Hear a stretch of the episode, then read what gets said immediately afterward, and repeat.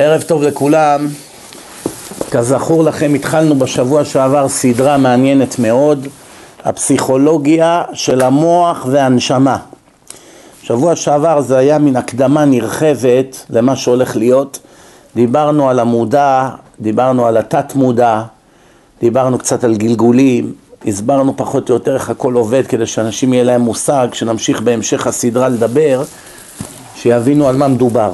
כבר קיבלתי המון המון תגובות, גם, גם שהתחלתי את הסדרה הזאת באנגלית שבוע שעבר, היום עשינו את השיעור השני באנגלית, גם אה, מהארץ וגם מהעולם. ואחד כתב לי, איזה אחד אה, אינטליגנט אחד מהארץ, שכבר הוא שמע את כל הסדרות שלי, הוא אומר רק לפי הסדרה, לפי ההרצאה הראשונה, אני כבר רואה שזו הולכת להיות הסדרה הכי חזקה מכולם. הלוואי שהוא צודק, כי הסדרות האחרות הצליחו באופן חסר תקדים, הגיעו למאות אלפי אנשים, וברוך השם אה, הרבה הרבה אנשים חזרו בתשובה בזכות זה. ועכשיו שנתתי את הדרשה באנגלית, שלחו אליי איזה אחד שיש לו מחלה של הימורים. אתם יודעים, אנשים כאלה מאבדים את כל מה שיש להם. אז להתגרש הוא כבר התגרש, כבר את המשפחה הוא הפסיד, הוא עבד באיזה חברה בתור סוכן, והוא גזל משתי לקוחות כסף, לקוחות שמשקיעים בחברה כסף, גזל מהחשבונות שלהם כסף כדי ללכת לקזינו. כמובן עלו עליו, שמו בלש לראות איפה נעלם הכסף, ועלו עליו, היום הוא הלך ל... לבית המשפט, כבר היה אמור להיעצר עם ערבות גבוהה. אז אחד, הבן דודה שלו זה אחד שהוא, זכיתי להחזיר אותו בתשובה לפני כמה שנים, והוא אמר לו תתחיל להתפלל ותתחיל לשמוע הרצאות, נתן לו אתמול הרצאה לשמוע, הוא באמת היום מתפלל אחרי הרבה זמן הבן אדם הזה, היה לו נס גמור, פתאום, קודם כל עצרו אותו, באמת עצרו אותו, לקחו אותו לתחנה, שמו לו אזיקים, שלוש שעות הוא ישב עם אזיקים, לקחו ממנו את כל הפרטים וכולי, ואז הביאו אותו מול שופט,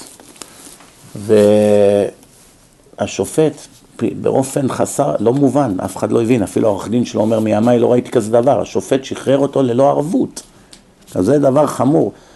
אמרתי לו, איך זה יכול להיות? מה, גם שופט לא עושה מה שהוא יכול, מה שאומר שהסיבה שזה היה פחות מ-50 אלף דולר. אם זה היה מעל 50 אלף דולר, זה כבר נהיה פדרלי, יש כל מיני חוקים. כיוון שזה היה פחות, קצת פחות זה היה, קצת, ממש בכמה, אולי אלף אלפיים דולר, לפי מה שהבנתי ממנו.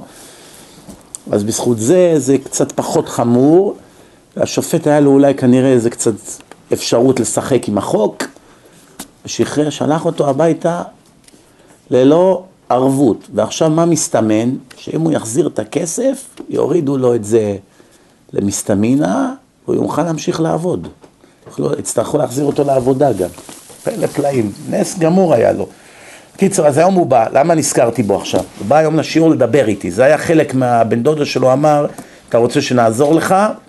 אתה חייב להתחיל להקשיב לרב מזרחי כל יום וזה, ולהתחיל לחזור בתשובה, טוב, אז הוא בא היום. אז הוא אומר, תראה, היום דיברנו הרי על החלק שני כבר, שם אני מתקדם קצת יותר, על הפסיכולוגיה של האדם, מה גורם לאדם לעשות את מה שהוא עושה. הוא אומר לי, אני לא מאמין, אני באתי לשיעור הזה, אתה שעתיים דיברת על כל החיים שלי. איך אני הייתי, ואיך נפלתי, ואיך הידרדרתי, ואיך הפסדתי את הכל, והכל זה, זה החיים של המכורים, זה לסמים, זה, ל, זה להימורים, כל אחד והשטויות שלו. זה הדברים האלה, מי שילמד אותם טוב את הסדרה הזאת, זה יעזור לו הרבה מאוד בחיים.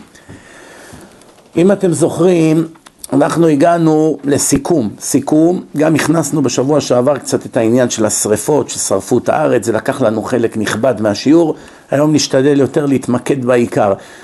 אה, אנחנו יודעים שיש שתי שיטות ביהדות לחזור בתשובה.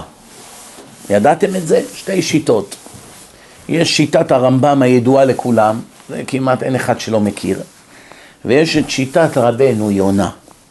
שהוא גם כן היה אחד מגדולי הראשונים, הוא גם כתב את ספר שערי תשובה. יצא באמת, ההיסטוריה לימדה שהרמב"ם הוחרם על ידי רבנו יונה.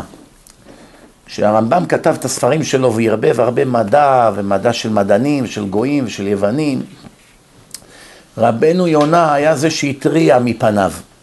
שהוא מערבב אפיקורסיות, הוא מכניס דברים שאין להם אחיזה ביהדות, מביא לך כל מיני דברים, מתלהב מאריסטו, כל מיני גויים, כל מיני מדענים למיניהם.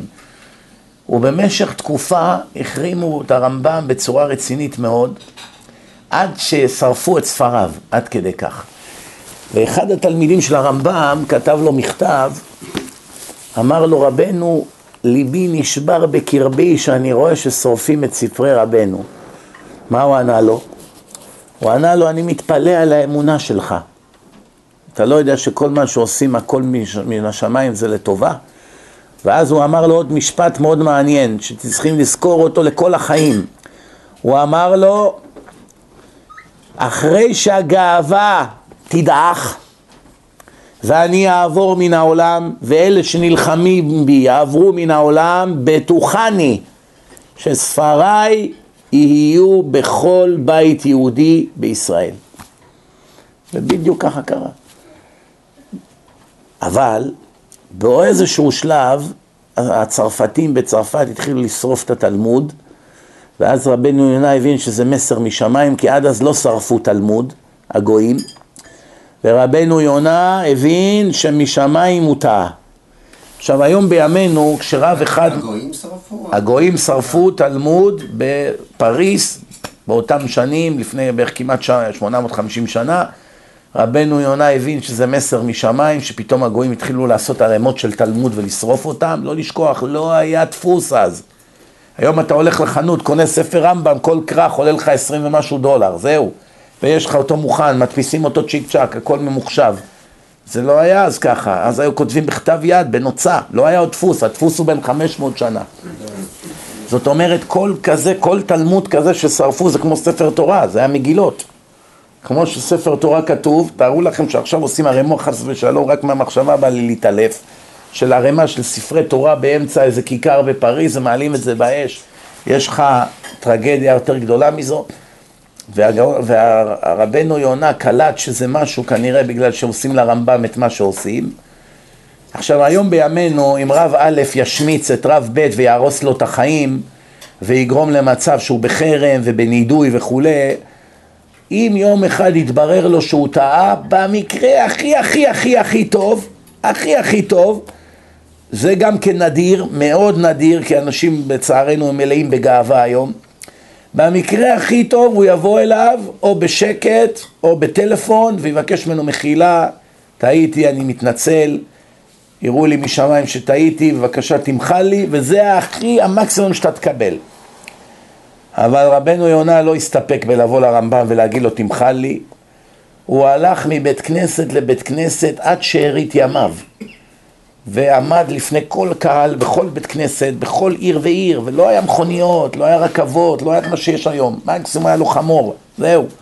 תחשבו, גשמים, שלגים, קור, חום, הוא הלך מבית כנסת לבית כנסת בלי GPS, לא היה לו ווייז, הלך מבית כנסת לבית כנסת ונשא דרשות שהוא מבקש מחילה מהרמב"ם בפומבי שבגלל שכך וכך קרה, ככה הוא עשה תשובה כל חייו, תראו מה זה, נאה דורש, נאה מקיים. אחד כזה ראוי לו לכתוב ספר שערי תשובה, שזה אבן יסוד ביהדות. אי אפשר היום לעשות תשובה בלי ללמוד את שערי תשובה כמו שצריך. ספר אחד החשובים ביותר שיש. טוב, התחלתי להסביר, יש הבדלי, הבדל בשיטה של הרמב"ם ושל רבנו יונה. שניהם כמובן מתבססים על פסוקים. אף אחד מרבותינו לא יושב והוגה דעות. זה לא כמו אצל הפסיכולוגים של היום, כל אחד פסיכופת יותר גדול מהשני. שמה, כשדיברו, הביאו ראיות מהתורה, מהתלמוד, מדברי רבותינו, לא הגו סתם הגיגים, כן? והרמב"ם אומר שמה זה נקרא לחזור בתשובה? הוא מביא ראייה מאחד שהיה מאוהב בבחורה ופרש ממנה, חזר בתשובה, הלך לישיבה, אחרי כמה זמן הוא בא והוא עומד באהבתו אליה, לא חלילה שתש כוחו, שהוא יזדקן או שהוא חסר אונים, אלא עדיין עומד באהבתו ובתאוותו אליה, והיא כמובן מפתה אותו, בוא תהיה איתי, התגעגעתי אליך הרבה תקופה וכולי, ולא עושה איתה את העבירה, הרי זה בעל תשובה גמור. הרמב"ם מוסיף, עד שיעיד עליו יודע תעלומות מי זה יודע תעלומות? הקדוש ברוך הוא. היחיד שיודע תעלומות זה השם. עד שהשם יעיד עליו שהוא בעל תשובה. זאת אומרת, מושלם, בלי חוכמות, לא חצי חצי, לא חפיף, לא הרב מנוח, מה שנוח לא עושה. עבודה יסודית של תשובה, כן? מה רואים מכאן? שלפי שיטת הרמב"ם הוא מתבסס על איזה פסוק? ושבת עד השם אלוקיך ושמעת בקולו. למה כתוב בתורה ושבת עד השם אלוקיך? ואם שבתי חצי דרך, לא הגעתי עד השם, חצי דרך, התקרבתי. לא טוב, קירוב. העיקר שיעשה משהו, לא? מה אומרים הדרשנים היום? מניח תפילין גם מצוין. התחיל לאכול כשר, יאללה, זה מצוין. אל תלחצו עליהם יותר מדי. אבל לפי שיטת הרמב"ם אין כזה דבר, עד הסוף, ושבת עד השם אלוקיך, עד שיעיד עליו יודע תעלומות. מה רבנו יונה? רבנו יונה אומר, עד שיתייצב על דרך הישר. מה? תכף אני אסביר לכם איך זה עובד. יש משפט שהוא מאוד מאוד חשוב, צריכים להבין אותו. כתוב בגמרא, יום הכיפורים מכפר לשווין. הגמרא זה שפה מאוד מאוד מדויקת, אין סתם מילים בגמרא, זה לא איזה עכשיו אחד כותב מאמר בעיתון, פעם אחת בא לו להשתמש במילה הזאת, פעם אחת בא לו, זה לא נורא, זה לא מקפידים. בגמרא דברי רבותינו הם מדודים כחוט השערה. היה, היה להם לכתוב לחז"ל, היה לחז"ל שיום הכיפורים מכפר לאלה ששבו, לא לשבין. מה זה לשבין? שבין זה אחד שהוא בדרך, עוד לא הגיע. לשבין. החיילים שבים מלבנון. לא שבו מלבנון, שבו, כוונה הם כבר בארץ, חזרו לבסיסיהם בשלום. המטוסים או החיילים בדרכם אל המולדת, שבו, הפציצו את הכור בעיראק, כל מטוסינו יצאו מעיראק והם שבים אל הארץ, מה פירוש? הם עדיין בדרך, עוד לא הגיעו למטרה, ליעד, כן? איך ה-GPS אומר? הגעת ליעד. איך GPS של ברסלף אומר? עשו לו שינוי בתוכנה. הגעת ליער. הוא מחפש את היער עכשיו, להתבודד. הגעת ליער. כן? בקיצור, היער זה היעד. בקיצור, בקיצור, אז אה, אה, מלשון חז"ל, משמע לשווין, אלה שבדרך. כתוב גם, פתח לי פתח כפתחו של מחט, ואפתח לך כפתחו של אולם. זאת אומרת, איך שפתחת פתח, השם כבר פתח לך. איך? אבל עוד לא עשית אחוז ממה שצריך. רק פתחת פתח. כבר הסטטוס שלך השתנה. המעמד שלך בעיני השם השתנה. מצד שני, שימו לב, יש את דבריו של רבנו יונה, התשובה זהו שהאדם יתייצב על דרך טוב. שמעתם מה אמרתי? יתייצב על דרך טוב. באמת, צריכים לדעת מה הכוונה יתייצב על דרך טוב. ניתן לכם משל נפלא מרבי ישראל מסלנט, אבי תנועת המוסר. הרבה מהמוסר שאנחנו לומדים היום בא ממנו. הוא הקים תנועה ממש באירופה של אנשים שלמדו מוסר ברצינות, עמלו בזה יום ולילה. שימו לב מה הוא כותב. פלוני עומד ביציאה מירושלים, נכון? שואל מישהו כמה זמן עורכת הנסיעה לבני ברק. עונה לו הלאה 60 דקות, מירושלים לבני ברק. הוא התחיל לנסוע, נוסע בערך 70 דקות, 100 דקות, אינו רואה את בני ברק. כעבור 120 דקות הוא עוצר מישהו ושואל, תגיד, איפה בני ברק? אני כבר שעתיים נוסע מירושלים, עוד לא הגעתי לבני ברק. מסתכל עליו האיש, אומר לו, אתה במצפה רמון, בדרום. נכנס בטעות כנראה לשיש, שש דרום, מקום ל... ל, ל אומר לו, אתה בדרום הארץ, בני ברק זה בכלל מרכז הארץ. שואל האיש, אני לא מבין, הייתי ביציאה מירושלים, אמרו לי 60 דקות. ואני כבר נוסע שעתיים והגעתי למצפה רמון?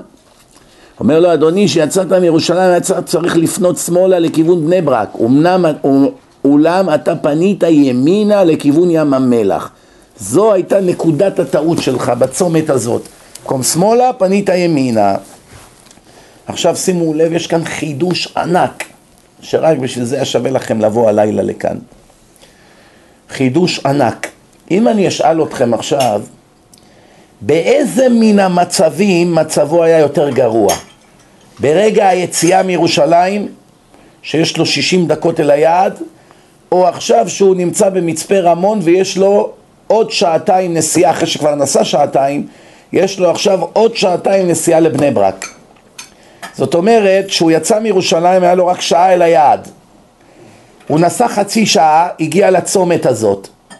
שם הוא טעה, הוא היה חצי שעה מבני ברק. שם הוא טעה ועלה על כביש לא נכון, לכיוון ההפוך. שהוא היה בצומת הזאת, הוא היה מאוד קרוב לבני ברק, כמעט נוגע בה כבר, חצי שעה, כלום. ועכשיו הוא נמצא במצפה רמון שעתיים מבני ברק.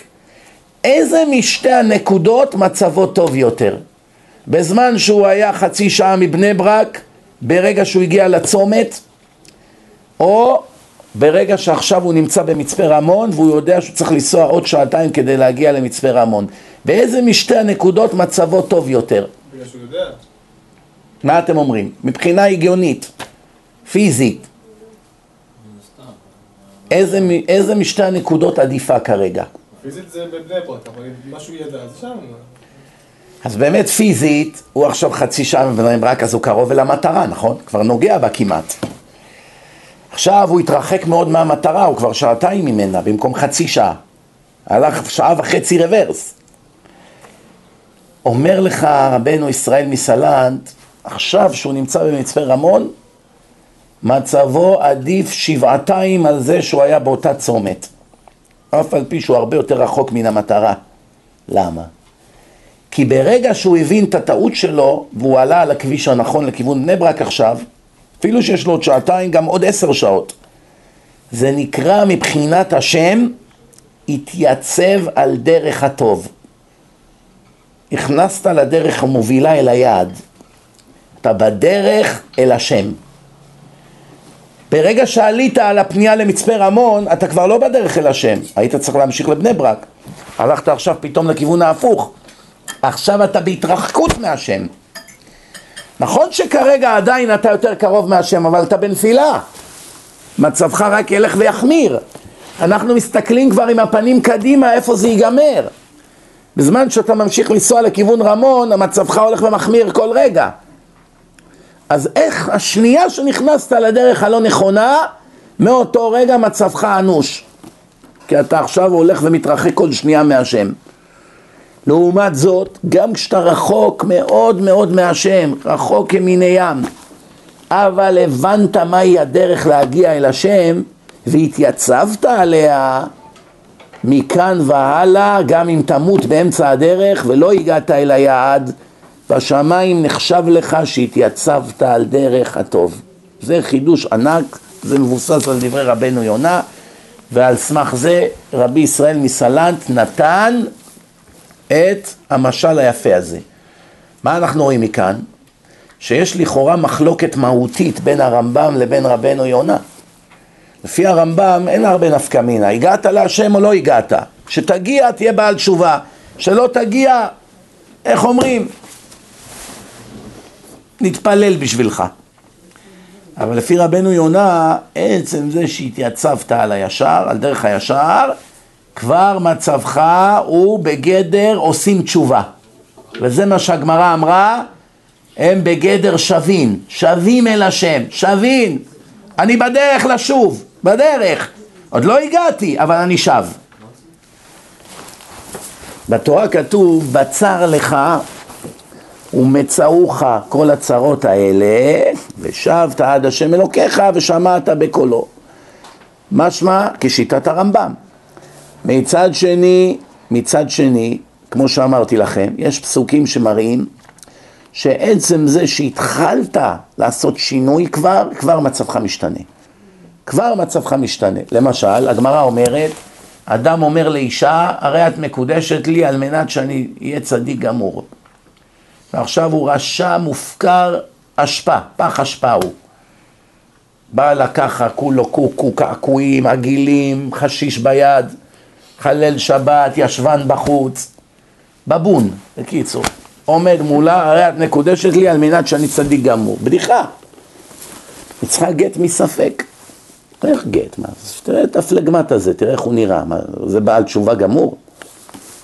יש לו עוד חמישים שנה שיהיה בעל תשובה גמור. קודם כל שיסתפר, קודם כל שיתלבש כמו בן אדם, שיתחיל לאכול כשר, שיתחיל לבוא לישיבה, יתחיל ללמוד כמה שנים, עד שיהיה בעל תשובה גמור, איך אומרים, משיח יבוא שבעה, שבע פעמים כבר, עד שאחד כזה יהיה בעל תשובה גמור. אומרת הגמרא, היא צריכה גט מספק. למה?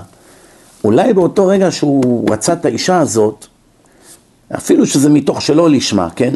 לא עכשיו אכפת לו כל כך מהשם, הוא רוצה את הצדקת הזאת, הדתייה. הרבה חזרו בתשובה בשביל אישה. היא הייתה שומרת שבת, כשרות, צניעות, אתה רוצה אותי, זה התנאים. באמת, מתוך שלא לשמה, חזרו. באו, התחילו לבוא לבית כנסת, ישיבה, התחילו לשמוע שיעורים, נתנה להם כמה דיסקים. איך אומרים, האהבה דרבנה אותם, כן? ואיכשהו נהיו אפילו יותר צדיקים מהאישה עצמה בסוף. עוד בסוף נותנים לה מוסר, את לא מספיק צנועה. היו דברים מעולם. אף על פי שבגדר השכל אסור לעשות כזה דבר. אסור להתחתן עם מישהו שהוא לא דתי, לא שומר מצוות. בתקווה שיום אחד הוא יחזור בתשובה. או בתקווה שאני אחזיר אותו, כי רוב הסיכויים שהוא יוריד אותך לשאול תחתית יחד איתו. כי היצר הרע בעזרו, לא בעזרך. יצר הרע כבר פועל נגדך. עכשיו עוד אחד יצטרף, שניים, עליך. מי אמר לך שאתה מסוגל לעמוד בזה? בכל אופן, מה הנקודה? הנקודה היא שאיך אחד כזה צריכה ממנו גט? הרי הוא ודאי לא בעל תשובה גמור, הוא צריך להחזיר את כל הכספים שגנב, עוד שבת אחת הוא לא שמר, מה רואים מכאן? שעצם זה שקיבלת עליך בלב, מהיום אני מתחיל לחזור בתשובה. באת לדרשה, שמעת את הדרשן, הלב שלך נשרף בקרבך, אתה מרגיש חרטה על כל המעשים שלך, אתה אומר מהיום והלאה אני מפסיק עם השטויות. אני מחר הולך להסתפר, שבת הזאת אני כבר אלך לדודים שלי ששומרים שבת, אני אתחיל לקנות כמה בגדים נורמליים, אני אתחיל לבוא, באמת יש בשכונה אצלי איזו ישיבה, אני אבקש שילמדו אותי איזה שעה ביום.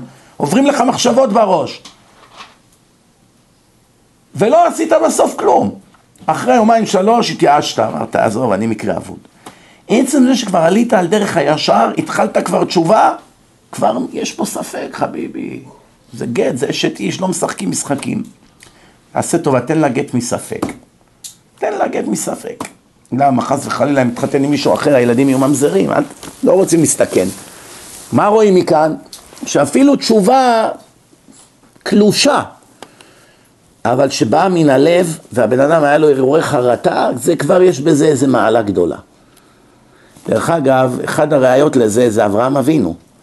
אברהם אבינו, הוא החזיר הרבה אנשים בתשובה, מאות. את הנפש אשר עשו בחרן, ואשתו את הנשים.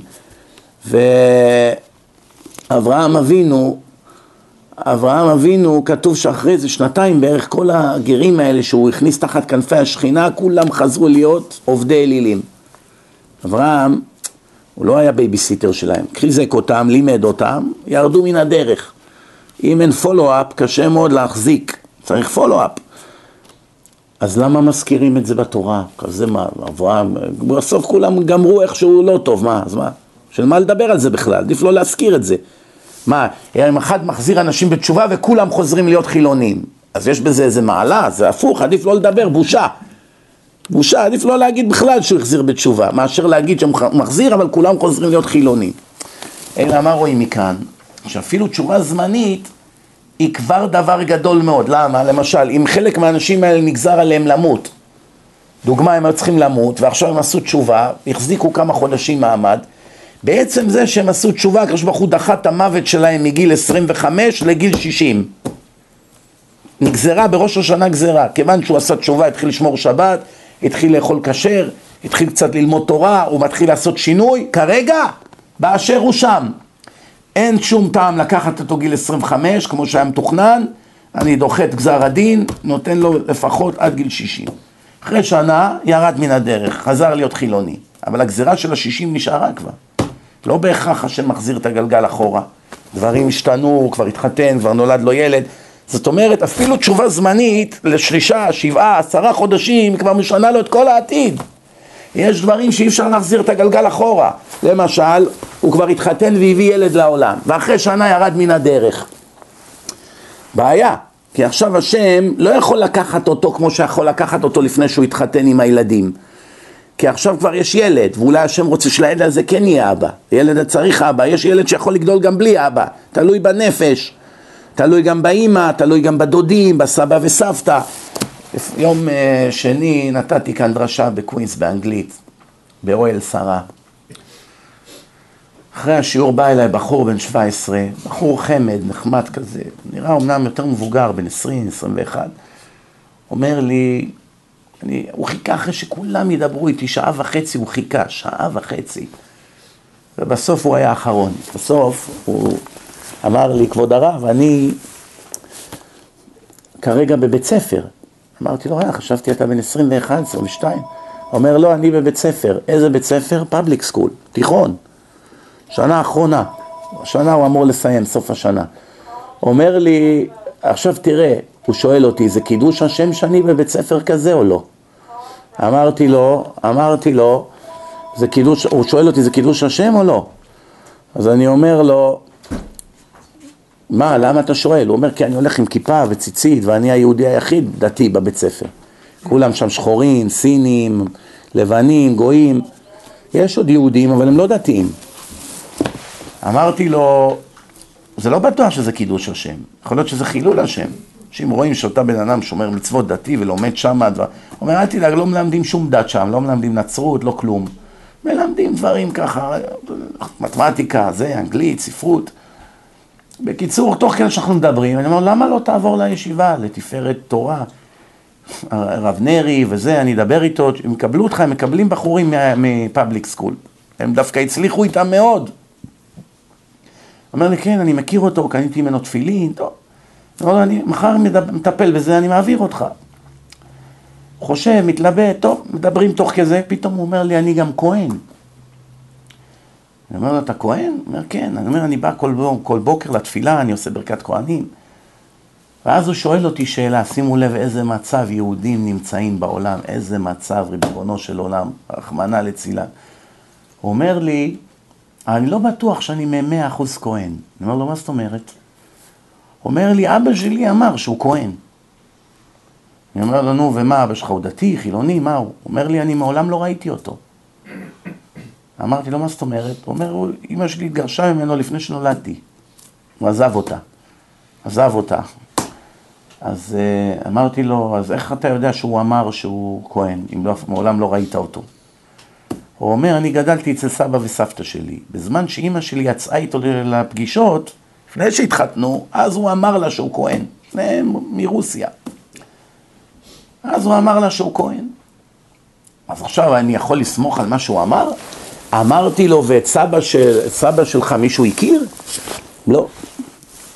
אמא שלך לא ידעה מי אבא שלו? לא. אז עכשיו השאלה אם אחד כזה יכול לעשות ברכת כהנים. אמרתי לו, תעשה ברכת כהנים, עדיף בלי ברכה. איך אתה יודע, אולי הוא בכלל לא כהן בכלל, מה? אומר לי, אבל אני הכהן היחיד בבית הכנסת. תראו איזה מצב עכשיו.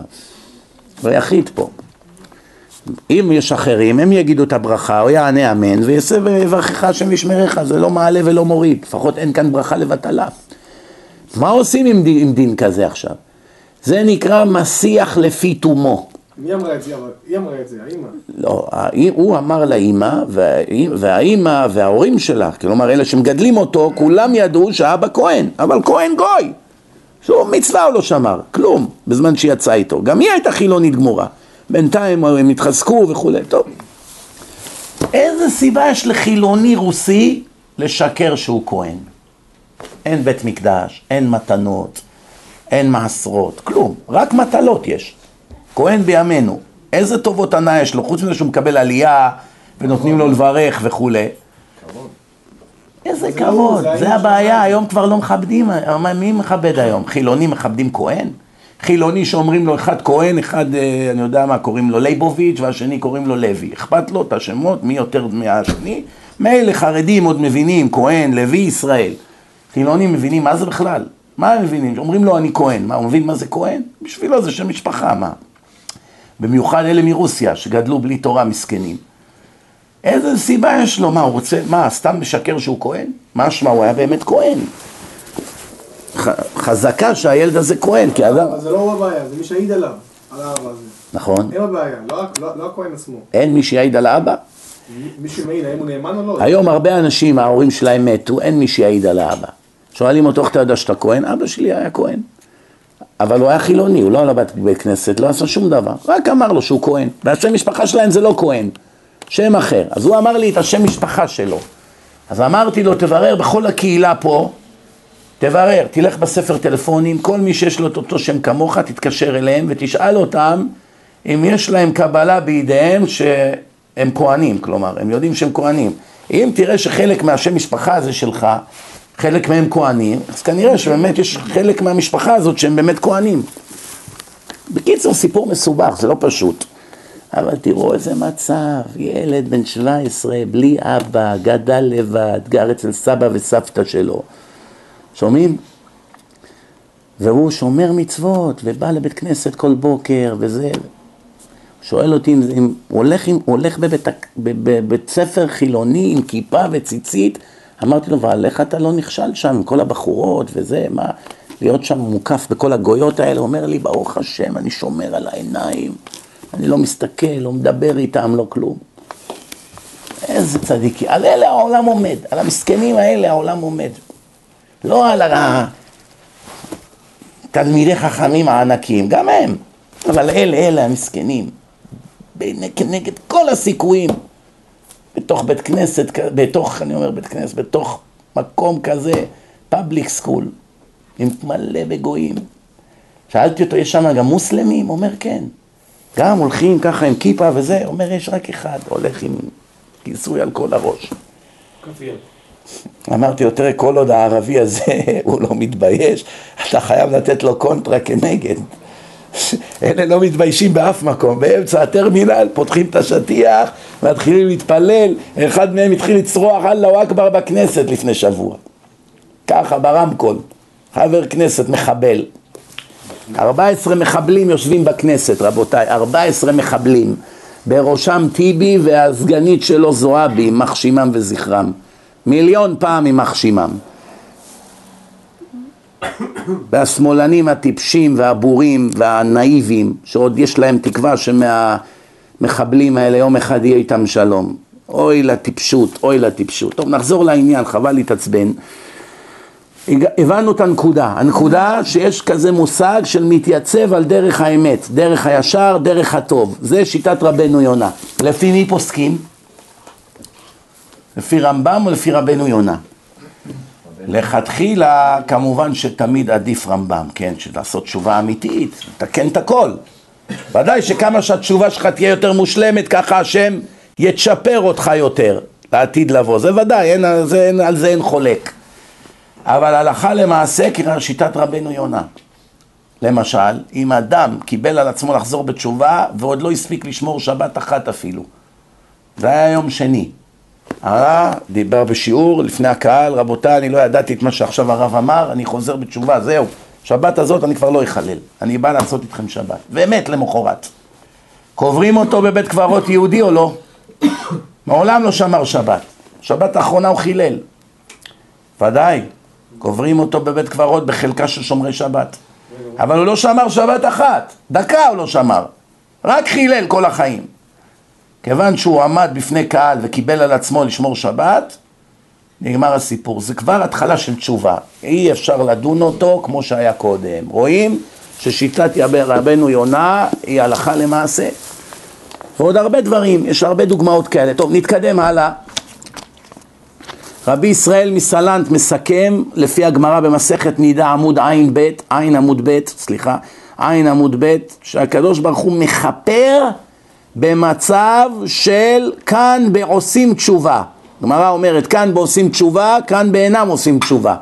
מה זה עושים תשובה? זאת אומרת, הם באמצע התהליך, עושים תשובה, לא עשו תשובה. גמרא היא מאוד דייקנית. הגמרא יכלה להגיד מתי השם מוחל, מתי השם לא. כאן בעשו תשובה, כאן בלא עשו תשובה, לא. גמרא אומרת, כאן בעושים תשובה, כאן באינם עושים תשובה. מה רואים מכאן? שהתחלת, אתה כבר על דרך הטוב, יפה מאוד. נתקדם הלאה. נקרא לכם מילה במילה את מה שהוא אמר בספרו, אור ישראל, מאמר ל'. כן, גם עניין עושים תשובה ואינם עושים תשובה. הוא על פי בחינת ידיעה שכלית. אם האדם על פי ידיעה שכלית מוכשר לתשובה, מה זה מוכשר לתשובה? הכשיר את, עצ... את עצמו להיות כלי, לעשות תשובה, כן? אזי הקדוש ברוך הוא מעריך אפו, הכוונה השם מתמתן, מעריך את הסבלנות שלו אליו, הוא ממתין על תשובתו וחי, כמו שהסברתי קודם. היית צריך להתחפף מן העולם, והשם ראה שהתחלת להשתנות, התחלת להקשיב לדיסקים, השם אומר, אתה יודע מה? בוא ניתן לך הערכה. קח עוד כך וכך זמן. טוב. ואם על פי ידיעה שכלית אינו מוכשר לתשובה, שומעים? הוא לא, לא השתנה שום דבר, עומד במקומו.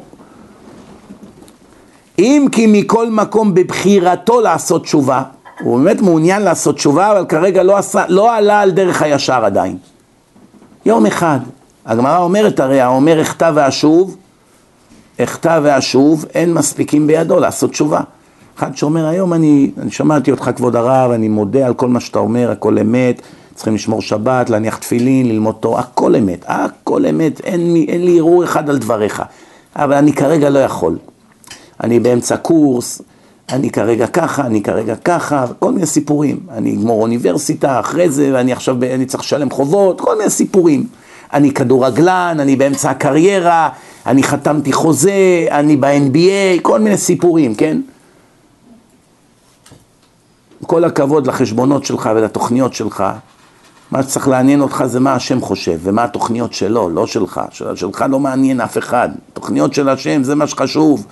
עשה רצונך כרצונו.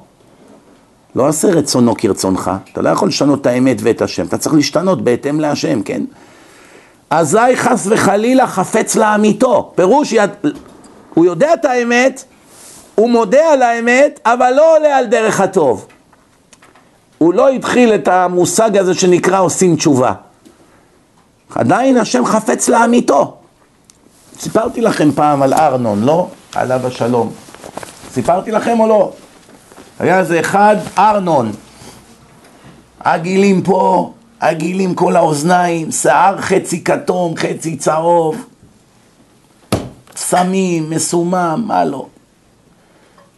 ארנון הבטיח שיבוא לסמינר בערך לפני 20 שנה, 19 שנה, לא בא. סמינר הבא הבטיח שיבוא, לא בא. סמינר שלישי, אני כבר הייתי מעורב אז חזק, אמרתי, אני לוקח אותו כפרויקט אישי. ארנון, שלא יהיו טעויות פה. אתה מגיע לסמינר, כבוד הרב, נותן לך מילה, אני מגיע. אמרתי לו, ואם לא תבוא, אין כזה דבר, אני אומר לך, אני מבטיח לך, אתה תראה אותי מחר במלון, אני מגיע. מילה נתתי לך, אבל כבר פעם גם נתת מילה, אבל אז לא הייתי רציני. עכשיו, אני נותן לך מאה אחוז הבטחה. טוב, מגיע יום שישי, אין ארנון.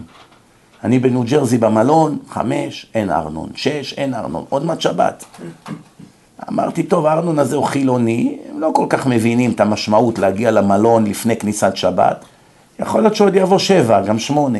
כבר היו דברים מעולם. אני עכשיו בתפילה, קבלת שבת, כל הזמן פוזל למסדרון אם ארנון הגיע. לא ארנון. שואל את הבחורה, תגידי, ארנון בא? לא בא. שמונה, תשע, עשר, אחד עשרה, ארנון לא הגיע. אמרתי, איך עבד עליי? זה לא יאומן, מה?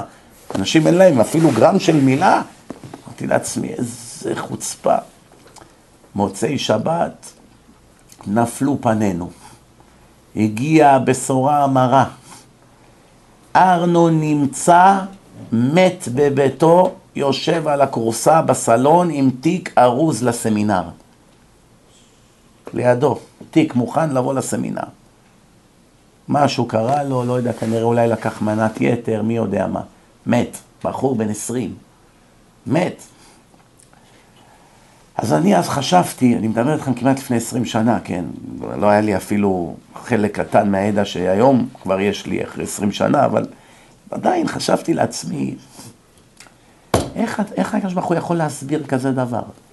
בן אדם היה בא לסמינר, היינו מחזירים אותו בתשובה, היינו מצילים אותו. מה היה כל כך בוער להשם לקחת אותו? לא יכול לחכות עוד יומיים שלושה? שיגיע לסמינר ויעלה על הבמה ויגיד אני שם ציצית ואני חוזר בתשובה? ואם היה בא לסמינר ואומר אני לא רוצה לחזור בתשובה, עזבו אותי, נו, אז אז הייתי לפחות מבין. נתנו לך צ'אנס, פישלת, נו. אבל מה קרה? לא תחכה עוד 48 שעות? הקדיש את הסאה, חביבי. זה כמו מחשב. העוונות הקדישו את הסאה. מה הפירוש? כל אדם יש לו מין כזה מכל בשמיים. כל אדם, מכל. על המכל הזה כתוב יוסף, וזה יצחק, וזה אברהם. כל אחד יש לו מכל. כשבאת לעולם, המכלים הם לא אותו גודל. לאחד יש מכל כזה, לאחד מכל יותר גדול. הכל חשבונות של הגלגולים הקודמים.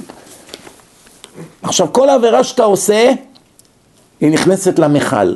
והמכל מתחיל, כך כמו מים, המכל מתחיל להתמלא. ברגע שהעבירות יגיעו עד לפי המכל, כבר אין, אין מקום יותר לעבירות להיכנס, זה נקרא הקדיש את הסאה, אז הקדוש ברוך הוא לוקח את האדם מן העולם. הגיעו מים עד נפש, זהו. אבל יש דברים שמורידים גם את רמת העבירות במכל. למשל, יום כיפור עשה תשובה, התפלל, בכה, המכל יורד. נתן הרבה צדקות, המכל יורד. עושה כל מיני דברים.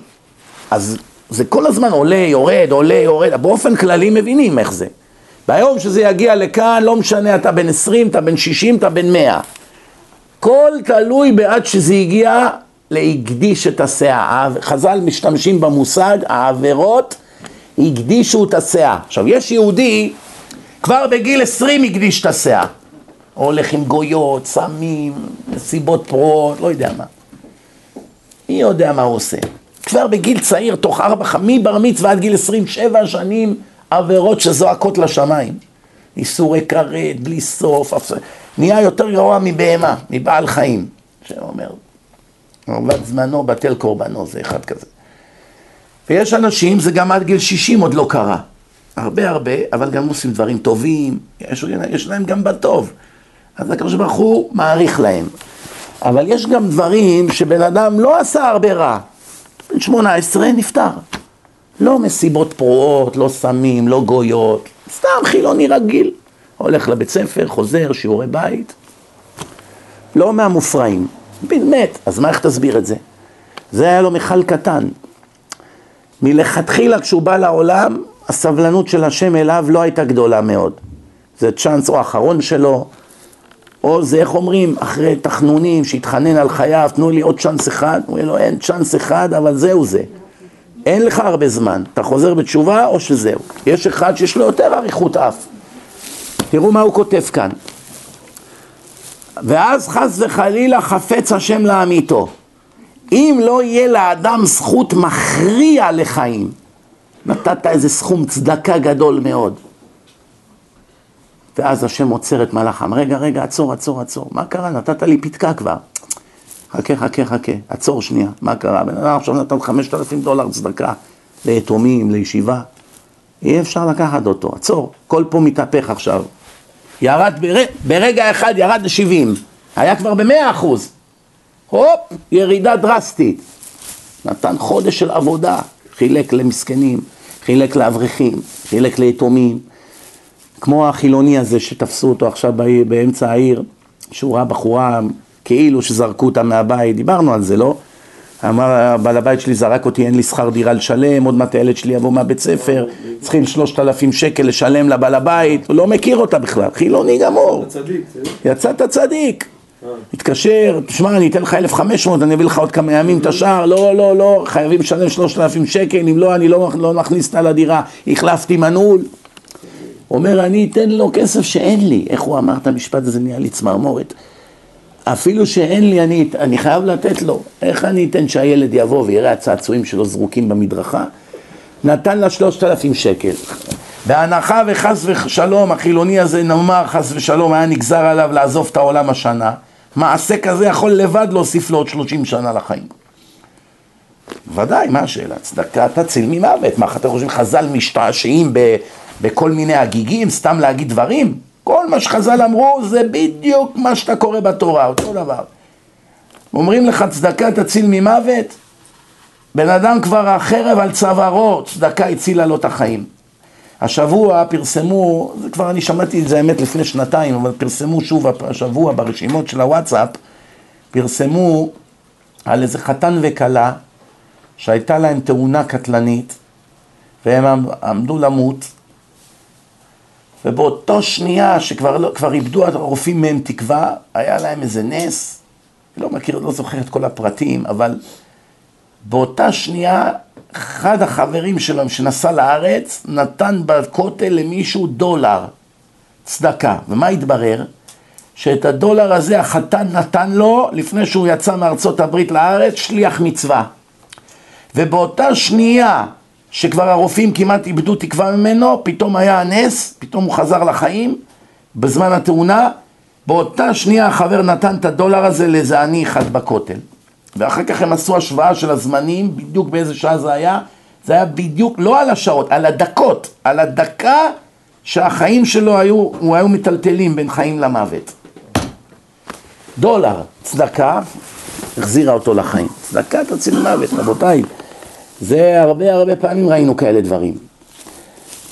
אומר, מסכם לך, שימו לב, אם לא יהיה לאדם זכות מכריע לחיים, הוא מהו היסוד שיהיה האדם מוכשר לתשובה, מה, איך אדם מכשיר את עצמו לחזור בתשובה, איך, צריכים הכנה, מה, סתם קופץ, להגיד אני, אני חזרתי בתשובה, שם כיפה וזהו?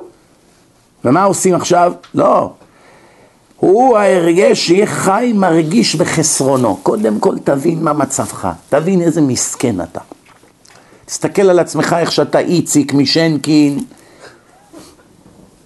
תסתכל על עצמך, תראה אותך, תסתכל איך אתה לבוש, תסתכל על התספורת שלך, תסתכל על כל הגוף שלך מלא בקשקושים של ילדים מפגרים. כל הארץ מלאה בקשקושים, אנשים חסרי שכל הולכים מקשקשים על עצמם כל מיני תמונות וכל מיני דברים.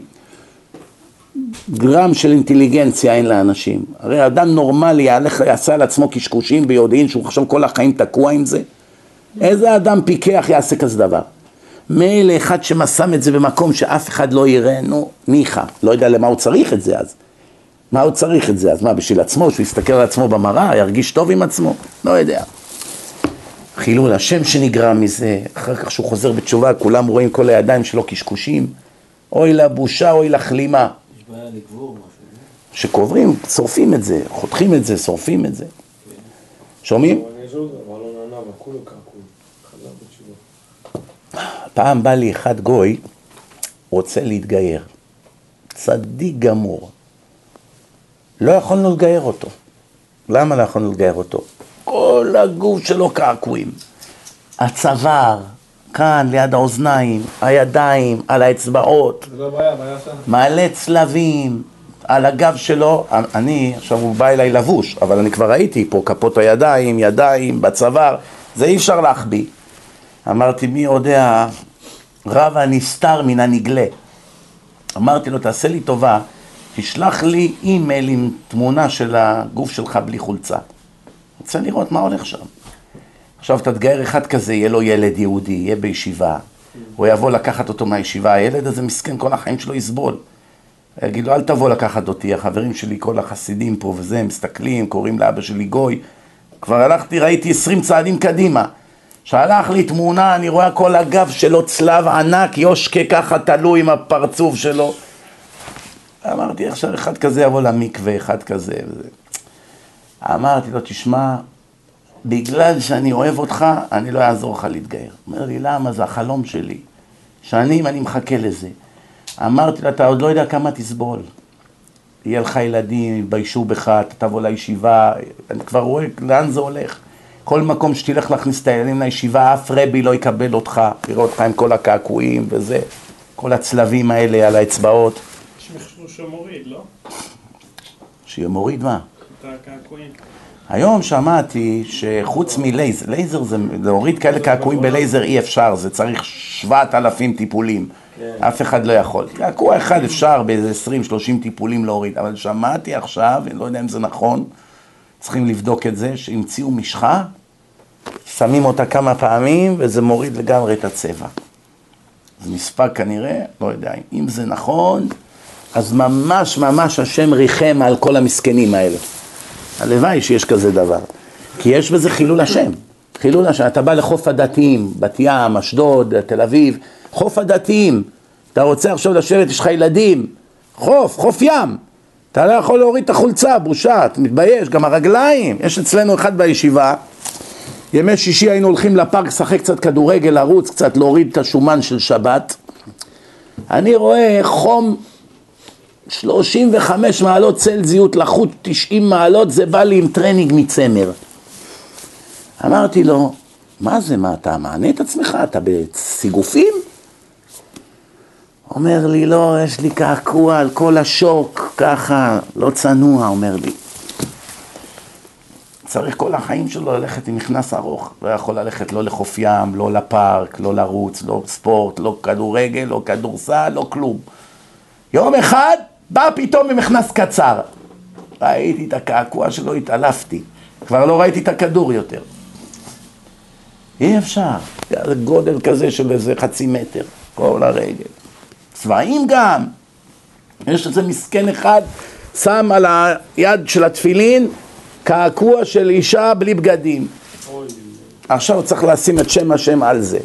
הגיעו לרב אלישיב בתשובה אם הוא יכול להניח תפילין אחד כזה או לא. או שזו מצווה הבאה באווירה, כל פעם הוא צריך להסתכל על התמונה הזאת, השם ירחם. מה אתם אומרים, הפסק? להסתכל ודאי אסור. אבל מותר לו להניח או לא? תשים על יד ימין. חייב להניח. מצווה מהתורה, אין ברירה. אבל, אבל הצער הזה שיש לו עכשיו, כל פעם שהוא רק מסתכל ככה ורואה את הקשקוש המטופש הזה, ויש כאלה גם כתבו שמות של גויות וכאלה, ויש כאלה אפילו כתבו על עצמם את שם השם, י' כ' ו' כ'. עכשיו אי אפשר גם למחוק את זה, בעיה. אי אפשר עכשיו למחוק. תמחוק אותה אחת, אתה פוגם בשם השם, גם זה בעיה. שומעים מה הולך פה? מה עם רב שמחזיר בתשובה? נו? נו, נו. נו, ו? הוא מספר את כל הסיפור שהוא עדיין מלא קעקועים. אין מה לעשות. הקעקועים לא מונעים מן האדם לעשות תשובה. אדם יכול להיות צדיק גמור עם הקעקועים על הגוף. העבירה זה לעשות קעקועים, לא שיש קעקועים על הגוף. רק יש בעיה, ברגע שאתה מסתובב עם קעקועים פתוחים והציבור רואה את זה, זה חילול השם. כשיהודי הולך עם קעקועים כאלה זה חילול השם. אז הוא צריך להחביא אותם, לכסות אותם עם שרוולים ארוכים ומכנס ארוך וכל מה שרק אפשר. פרסום, הוא מראה מה הוא... זה, אז, יש בזה גם מעלה, אני אסביר לך מה העניין. פה. יש בזה מעלה להראות. בדיוק, תראו איפה הייתי ותראו מה נהייתי, הבנת? גם זה, גם זה מעלה, אוקיי, זו גם שאלה באמת הלכתית מסובכת מאוד. מה עדיף? להראות תראו מה הייתי ומה נהייתי, או עדיף שלא ידעו מה נהיית, העיקר שלא יהיה חילול השם? זו גם שאלה. בואו בוא נתקדם, כן, אנחנו, יש לנו סדרה פה על הראש, כן? בכל אופן, תראו הסיכום שלו, הוא אומר, הוא ההרגש יהיה חי, מרגיש בחסרונו.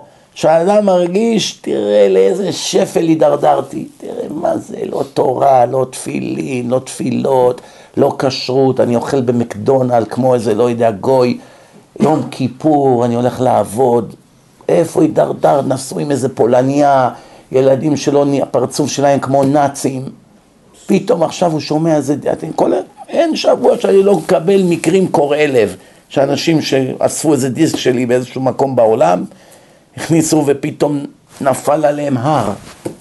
פתאום הם הבינו איזה טעויות הם עשו בחיים, והם בוכים ונחנקים בטלפון. שבוע קיבלתי טלפון מהאימא של השבעה ילדים שנשרפו באסון הנוראי שהיה בברוקלין. אז שהיא, איך שהרמתי את הטלפון, היא הייתה נשמעת מאוד כזאת צרודה וכזה חצי בוכה. התחלתי לדבר והיא אמרה לי את השם שלה, ופתאום נפל לי האסימון מי זאת. שהיא אמרה את השם משפחה, אבל להיות בטוח שאני לא אעשה מעצמי צחוק, אמרתי לה, רגע, רגע, את אימא של הילדים? היא אומרת, כן. מרוב שהתחלתי ככה לרעוד, אמרתי לה, אני מאוד משתתף בצערך, אין יום שאנחנו לא מצטערים על זה, ועכשיו הייתי באיזה, באיזה שבתון, הייתי בשבתון עם הרב וולרנסטין, ושם שאלו אותי על זה, ודיברנו על זה, ואיך זה, זה יכול להיות. ככה, איך אומרים, להתחיל את השיחה. מה היא ענתה לי? השתיקה אותי בשנייה. אין לך מה להצטער עליי, אני מצבי מצוין. הכל לטובה מאת השם, בטוח שהם במקום טוב, מה יש לי לבכות? אין לי שום זה. ואז אמרתי, אוי יופי, אז בסדר, אני לא צריך עכשיו לנחם אותה וזה, היא לא שבורה, טוב. ואז היא סיפרה לי, תכף אני אגיד לכם גם למה אני מספר לכם את זה, זה קשור לעניין. ואז היא סיפרה לי שהיא הייתה בכלל, מה שקרה, היא הייתה בארץ, היא הייתה בארץ תקופה, ואז היא חזרה לפה לאמריקה איתם. ואז היא סיפרה שהיא הייתה מקשיבה לי באוטו כל בוקר שהיא הייתה לוקחת אותם לבית ספר, והם היו יושבים, היא הייתה אומרת, איך שהייתי שמה את הדיסק שלך, הם ידעו, לא עושים רעש. הם היו יושבים, וכשהיית מספר איזה בדיחה, הם היו צוחקים, וכשהם היו רבים, היו רבים במיוט, בלי רעש. צובטים אחד את השני, אבל לא עושים רעש, בגלל שהם ידעו בזמן הדרשה. בקיצור, שמעתי כזה דבר, בכלל, איך אומרים? ואז היא דיברה איתי על איזה עניין שהיא ביקשה שאני, אם אני יכול לעזור לה בו, סיימנו את השיחה, אמרתי לה, בסדר, טוב. באותו לילה, יש איזה בחור ישראלי אחד, גם פה בניו יורק באיזשהו מקום, שפעם הלכתי לעשות הרצאה בבית הכנסת שלהם. הוא היה מלא באש, בחור בנדל"ן, גם נראה שהוא היה מבוסס כלכלית, הוא היה מהממונים שם בבית הכנסת, איך אומרים, הרוח הנושבת. הביא אותי לשם, ארגן הרבה אנשים, בית כנסת גדול, יפה, מלא אנשים, והוא, איך שסיימנו את הדרשה, הוא נשאר עוד שעה, נעשה שבתון, הנה הרב יש לו מקום, תבוא עם המשפחה, יש לו שם חדרים לאורחים, ואתה יכול גם להיות אצלי, ומתי, תן לי תאריך. בקיצור, איך אומרים, מלא באש. הייתי מלא כבר שלושה חודשים מראש, אמרתי לו, תשמע, זה ייקח זמן, הנה, אני לא יכול לבטל מקום אחד שלו. קיצור, זה דעך, אחרי שלושה חודשים, התלהבות שלו ירדה, אני גם שכחתי מזה, ונגמר העניין. לא הלכתי לשם לשבתון. עכשיו, אני יש לי רשימה של הרבה אנשים ברשימה שלי, והוא היה אחד מהם, הכנסתי אותו אז ברשימה שלי בטלפון. ואני שולח להם דברי תורה או וידאו מעניינים, כל מיני דברים ששולחים לי, שאני מרגיש שיש בזה איזה חיזוק, או אפילו להעלות חיוך על, איך אומרים, על שפתי הציבור, אז אני שולח במכה לכולם. שמתי לב, הרבה מגיבים, תודה, חזק וברוך, מדהים, וואו, אתם יודעים, תגובות. שמתי לב, הבחור הזה, הוא רואה את המודעות, לא מגיב, שלחתי לו איזה שבע, שמונה הודעות, לא מגיב. עכשיו אני, כבר יש לי חושים, אתם יודעים, אחרי 23 שנה לעבוד עם הציבור, נהיה לך חושים. אמרתי, בטוח ירד מן הדרך זה. איך יכול להיות, הוא לא מגיב אפילו, אה, כבוד הרב, איפה היית, שלום, כבר שנה לא דיברנו, משהו, לא? תודה ששלחת, מרגש, משהו, כלום. אני חושב עליו כל היום. באותו יום האישה הזאת התקשרה, סיפרה לי עכשיו על, מש... על כל, כל הסיפור וזה, ואז אני הלכתי לתת דרשה יום שני, אחרי שדיברתי עם הכהן הזה, שסיפרתי לכם עליו, היה 12 בלילה. הייתי שם מ-8 עד 12 בלילה, ותק... הייתי גובע ברב, הייתי עכשיו עוד שעתיים עד שאני אגיע הביתה, חייב לאכול פה משהו. הלכתי פה לפיצה פרופסור, שנים זה פתוח, פעם ראשונה אני נכנס לשם. נכנסתי לשם, תן איזה משהו לאכול. כן, בסדר, אל תדאג, שב. איך שהוא הביא לי את הפיצה, אני יושב שמה, אתם יודעים איך זה, אתה יושב עם הפנים לדלת, יש שם כזה, אני יושב ליד הדלת, הנה אני פה והדלת פה. איך שאני מכניס את הפיצה ככה לפה, נטלתי וזה, אני מברך, מי נכנס? הישראלי הזה. נכנס, עכשיו, אני, לא נעים, הפה שלי עכשיו בדיוק אכלתי, זה נכנס לי, הוא מסתכל עליי עם הפה מלא. סיבבתי רגע את הפנים, מהר בלעתי ממה שאכלתי, ואני מסתכל, אני רואה, הוא בלי כיפה, לבוש כמו גול. אמרתי, ריבונו של עולם, אירחתי את זה. מסתכל עליי, אה, כבוד הרב, מה נשמע, וזה, מה שלומך, איפה אתה, וזה. מסתכל עליי, פנים של מת. לא עצוב, של מת. אתם יודעים איך מת נראה? ככה הוא היה נראה. כאילו אני מתאפק שלא לבכות. עיניים שלו ככה, אומר, אומר לי, כבוד הרב, ירדנו, ירדנו. ירדנו. אני אומר לו, אז אפשר גם לעלות. כל החיים זה עליות וירידות. הנה, עכשיו זה הזמן להתעורר. אומר לי, לא, לא, עבר עליי איזה משהו קשה מאוד. אמרתי לו, תשמע, אפילו אל תגיד לי מה עבר עליך. מה שלא עבר עליך, אמרתי לו.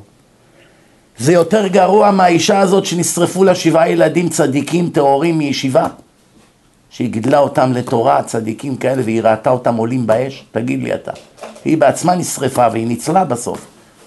אומר לי, מה פתאום? אומרת, הנה, אז האישה הזאת היום טלפנה אליי ואמרה, אל תרגיש רע בשבילי, אני מרגישה מצוין, הכל לטובה. אמרתי לו, אז מה אתה תטען ביום הדין? ישר יראו לך אותה, יגידו לך, תתבייש, לך קרה משהו קטן לעומת שלה. כן, אתה צודק וזה, מהר הלכתי, הבאתי לו דיסקים.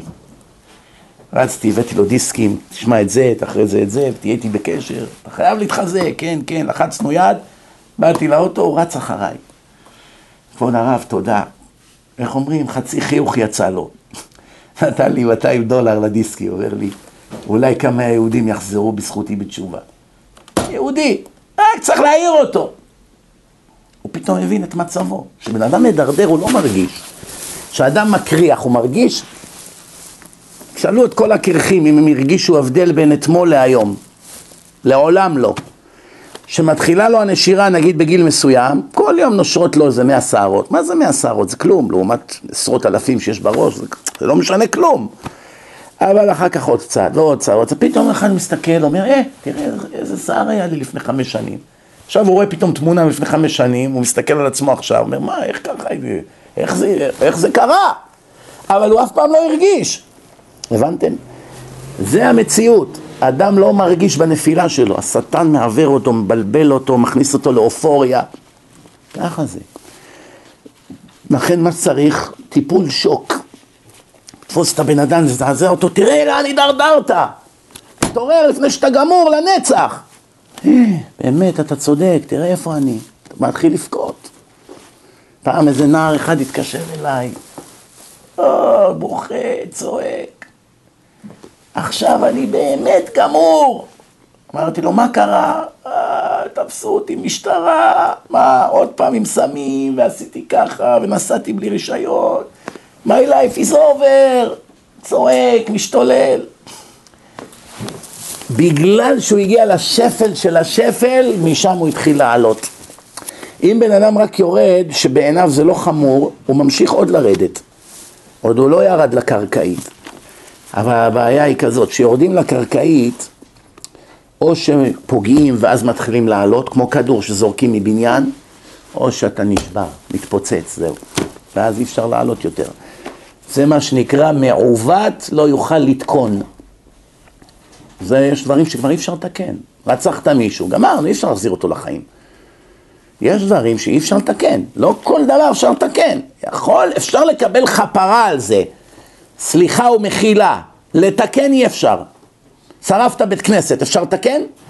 לא, גמרנו, נשרפו ספרי תורה, נשרפו סידורים, אי אפשר לתקן כזה דבר, זהו, אפילו תקנה חדשים. מה ששרפת, אי אפשר לתקן, גמרנו. אלא מה? עשית תשובה וזה, אולי השם יסלח לך, כן. אבל לתקן את המעוות שאיבדת אי אפשר. אז תראו מה הוא אומר, מסקנה הסופית של הרב רבי ישראל מסלנט. הוא ההרגש שיהיה החי מרגיש בחסרונו, כי אם אתה לא מרגיש שחסר לך, לא תתקדם. ואז התקווה שיתעורר לתשובה. זאת אומרת, איך מחזירים יהודי בתשובה? מראים לו כמה הוא אומלל. מזכירים לו איך היה סבא שלו. הרבה פעמים ישבתי עם תימנים, עקשנים כמו לא יודע מה.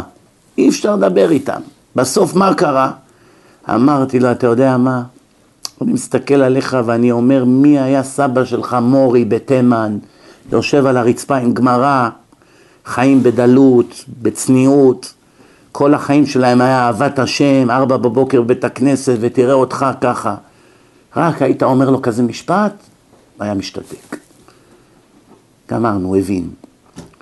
כל עוד אתה אומר לו, אתה ככה, זה מה רע לי, טוב לי, אתה מסכן, לא, אני, מה?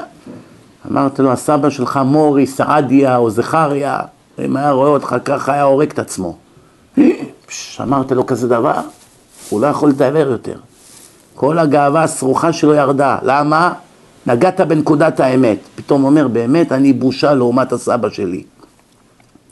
הרבה פעמים אתה רואה, באים עדות המזרח, אל תראה אותי ככה. הוא, הוא ישר מתחיל בנימה מתנצלת, אל תראה אותי ככה.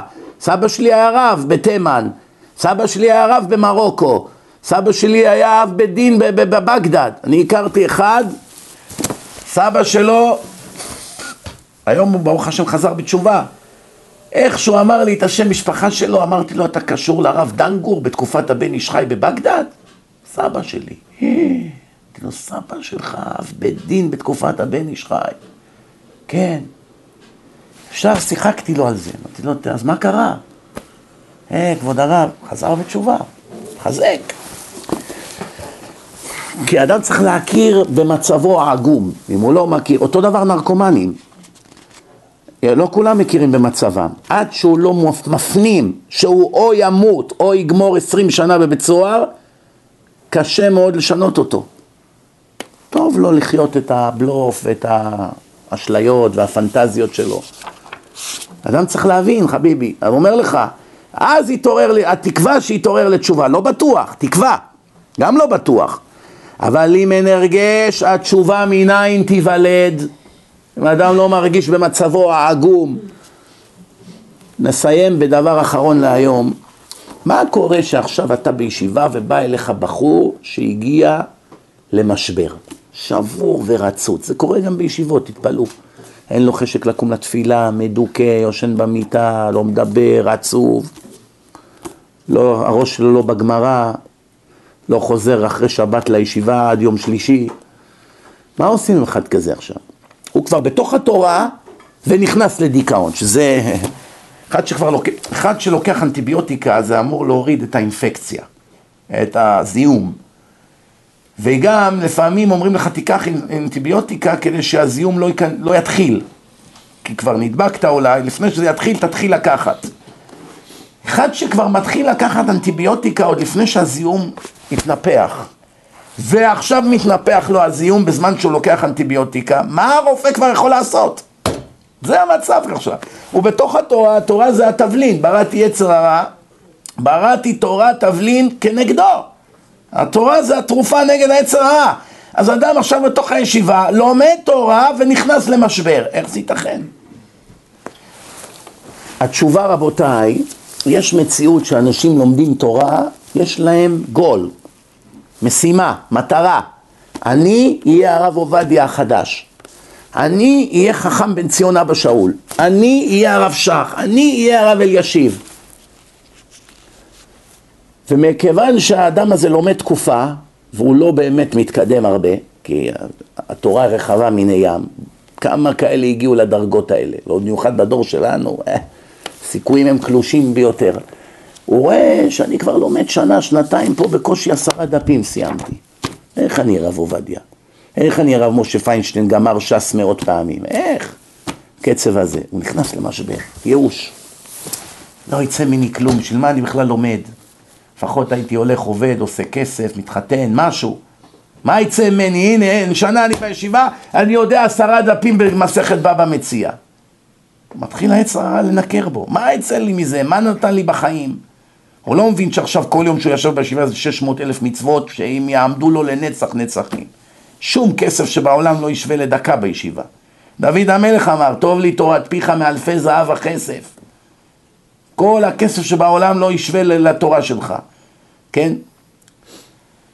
שבתי בבית השם כל ימי חיי, לחזות בנועם השם ולבקר בהיכלו, דוד המלך. שכבר הוא בשיא העולם, מלך של העולם, הוא רוצה להיות תלמיד ישיבה. אבל היצר הרע עושה את שלו. מה אומרים לבחור כזה? שימו לב. דבר ראשון, תראה לו את חובות הלבבות, רבנו בכייה. תגיד לו כזה דבר, שימו לב, זה חשוב. זה יכול להיות חס ושלום, יום אחד יהיה לכם בנים כאלה, שפתאום יצטרכו עידוד ברגע קריטי. תגיד לו, עצם זה שהוא מרג... קודם כל התלמיד הזה, בדרך כלל למה בחורים מקבלים משבר בישיבות? אתם יודעים למה? בגלל זרע לבטלה.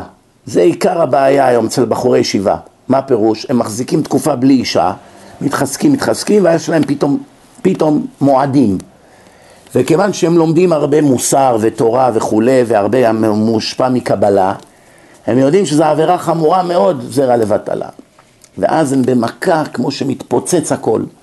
יורד להם למשווה איזה אפס אני. אני יושב כבר חצי שנה פה בישיבה, ואני כמו איזה חילוני, בלי יראת שמיים, איך עשיתי כזה מעשה מתועב.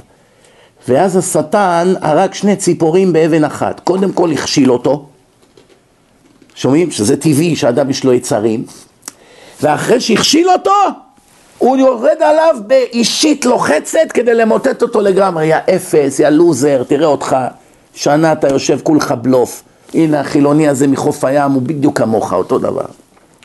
ואז הוא גומר עליו לגמרי. לכן קודם כל אסור לעולם לשקוע בעצבות. גם עשית העבירה הכי חמורה.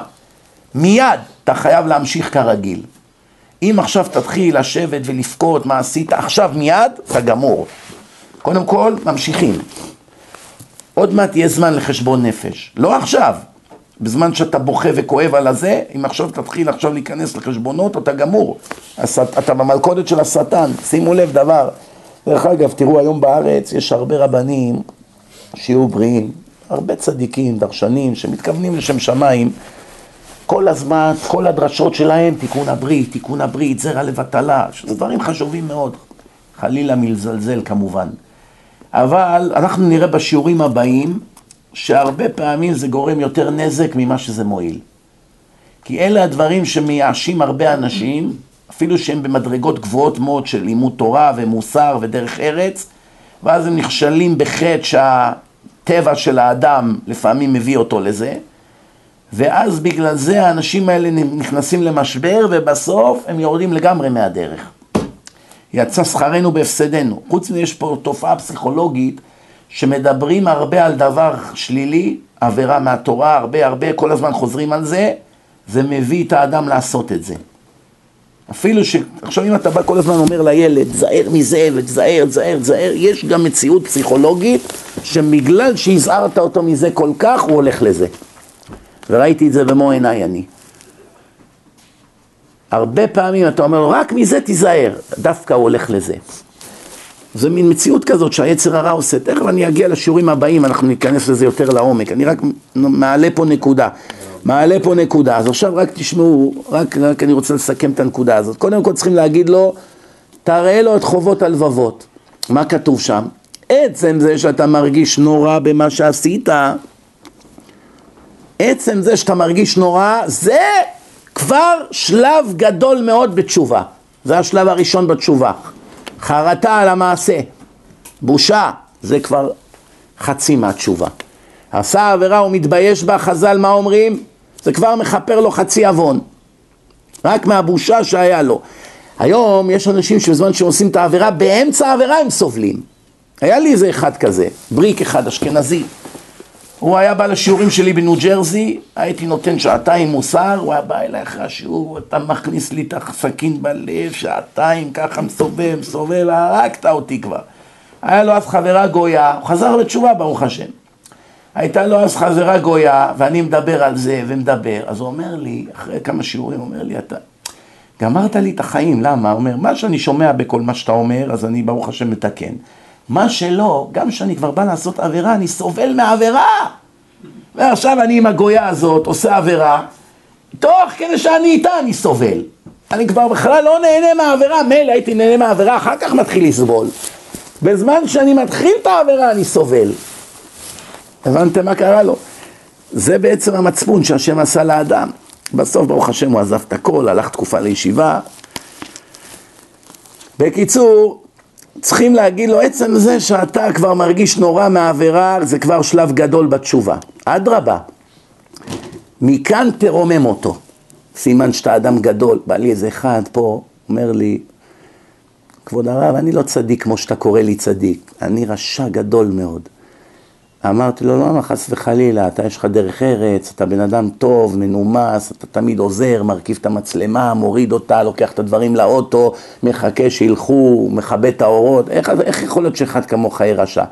אומר לי, believe me, believe me, you don't know me. אז אני כבר ישר יודע מה, בחור רווק, בן שלושים ומשהו, שש, שבע, אני יודע מה עובר לו בראש, זה רע לבטלה.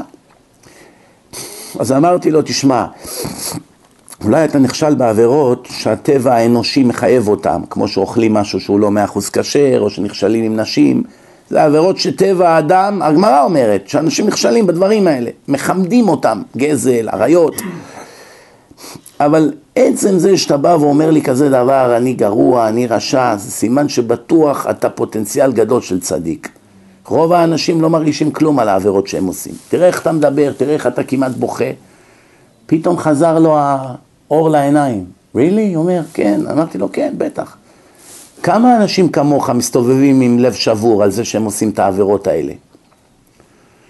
מסתכל עליי ככה, היה מופתע לגמרי.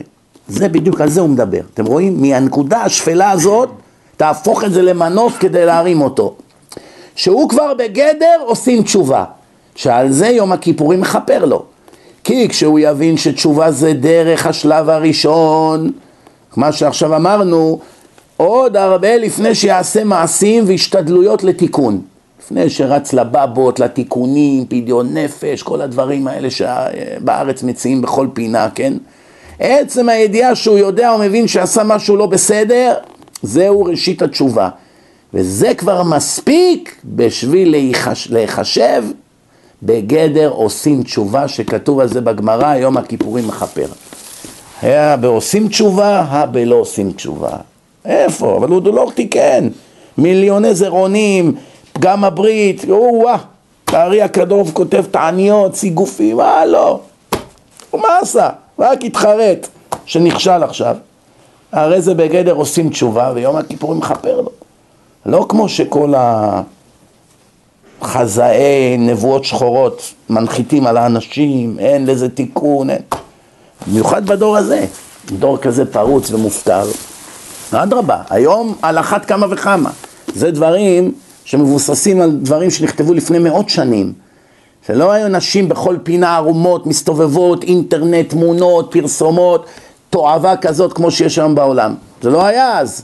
ואז הוא כבר אומר לך, רבנו יונה לפני שמונה מאות, הרי זה בגדר עושים תשובה. שכבר עלית על הדרך. ככה האדם לא יתייאש.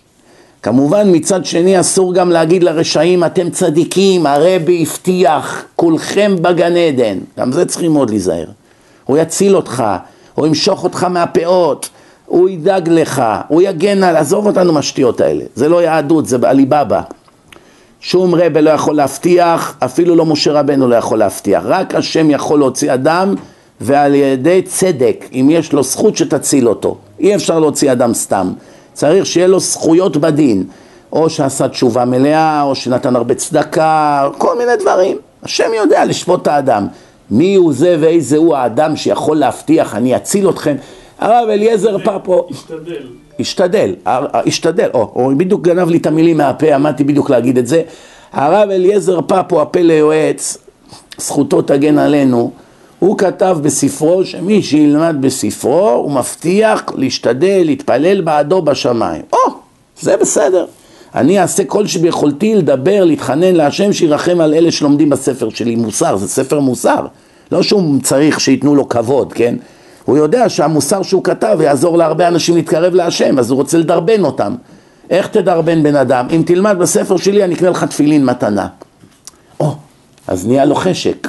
תוך כדי שהוא לומד מוסר, הוא חוזר בתשובה, כן? צריכים להסביר לאותו בחור שנשבר שאדרבה, עצם זה שהוא מרגיש שעשה משהו לא בסדר, זה סימן שהוא בדרגה גבוהה מאוד. דרגה גבוהה מאוד. כי רוב האנשים לא מסוגלים לחשוב שהם עושים משהו לא בסדר. ואני אקרא לכם את דברי החובות הלבבות ובזה נסיים. אבל במה תהיה התשובה מהאדם אומר בזה? שימו לב, כי תיתכן לו אחר הקדמת ידיעתו בשבעה דברים. שבעה דברים, שבעה שלבים. אנחנו רק על השלב הראשון מתעכבים כרגע. הראשון, שידע גנות מעשהו ידיעה ברורה. שאדם ידע לקחת את העבירות שהוא עשה, עכשיו שהוא רוצה לחזור בתשובה, ולדעת, זה חילול שבת, זה כרת. זה בשוגג, זה חטאת, קורבן חטאת.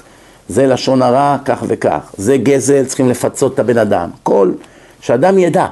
כי הרום החילוני שבא לחזור בתשובה אין לו מושג בכלל מה הוא עשה, טוב, לא טוב, רע, מה רע מאוד, מה רע קצת. למשל, כמעט ואין אף חילוני בעולם שיודע שחילול שבת זה עבירה יותר חמורה מרצח. מי יודע את זה? איך הוא ידע? הוא לא למד את זה באלף דלת גורדון. גם בישיבות פוחדים ללמד את זה היום. כולם פוליטיקלי קורקט. תרבות של מוסר מצופה בשוקולד, שיהיה להם קל לבלוע. מסלפים את כל התורה היום. היום נשארו כמות קטנה מאוד של דרשנים שמדברים אמת. קטנה מאוד. יכול להגיד לכם על, על, על, על אולי, אולי, אולי אני יכול למנות אולי עשרה כאלה. שבאים ומדברים והכל על השולחן. אפילו שיודעים שיקללו אותם ויגדפו אותם ויחרימו אותם. אומרים את האמת. איך אמר הרב עמרמי? שיהיה בריא.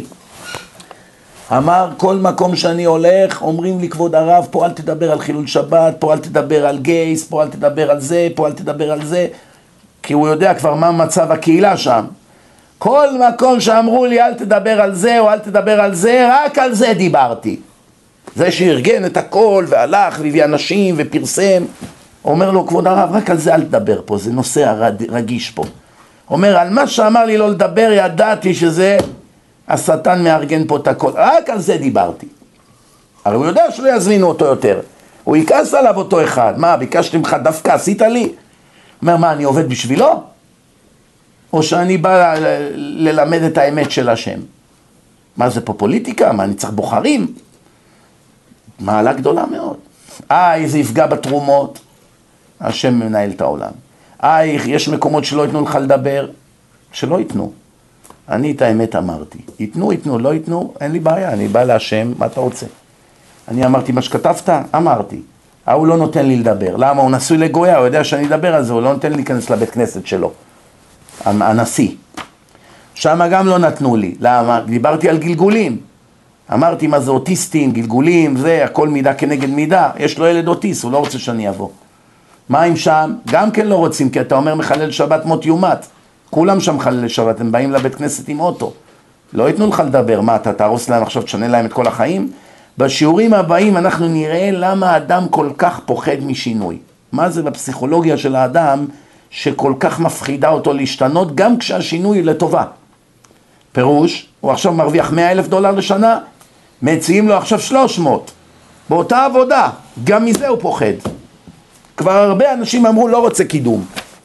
לך קורס שלושה שבועות, שלושה חודשים, ניתן לך קידום. לא, לא, עזוב אותי כאן טוב לי. פוחד ממשהו חדש. נדון בזה, זה היום דיברתי על זה בשיעור של האנגלית, זה יהיה בשבוע הבא פה. נסיים, מה הוא אומר? אומר שידע גנות מעשהו ידיעה ברורה. שאדם יודע, שאדם יודע בדיוק מה גודל העבירות שלו, שידע איך לעשות עליהן תשובה. כי אם לא יתברר לו זה ויהיה מסתפק או שוגג, הוא לא יודע אם זה שוגג, מזיד, כמה צריכים לתת, צדקה, תשובה, צום, כיפור, כיפור מכפר, לא מכפר, הוא לא יודע. לא תיתכן החרטה ממנו עליו. איך הוא ידע להתחרט עליו אם הוא לא יודע מה גודל העוון? הוא, לא, הוא אפילו לא יודע שזה עוון. אה, מובן, ובקשת המחילה בו, כמו שכתוב בתהילים, כי פשעי אני אדע וחטאתי נגדי תמיד. ככה דוד המלך אומר. אני יודע את הפשעים שלי שהם במזיד, ואני יודע את החטאות שלי, מה שחטאתי בשוגג. חטא זה בשוגג, פשע זה במזיד, להכעיס. כן? וזה כתוב בחובות הלבבות, שער התשובה, פרק ג'. ברוך אדוני לעולם, אמן ואמן.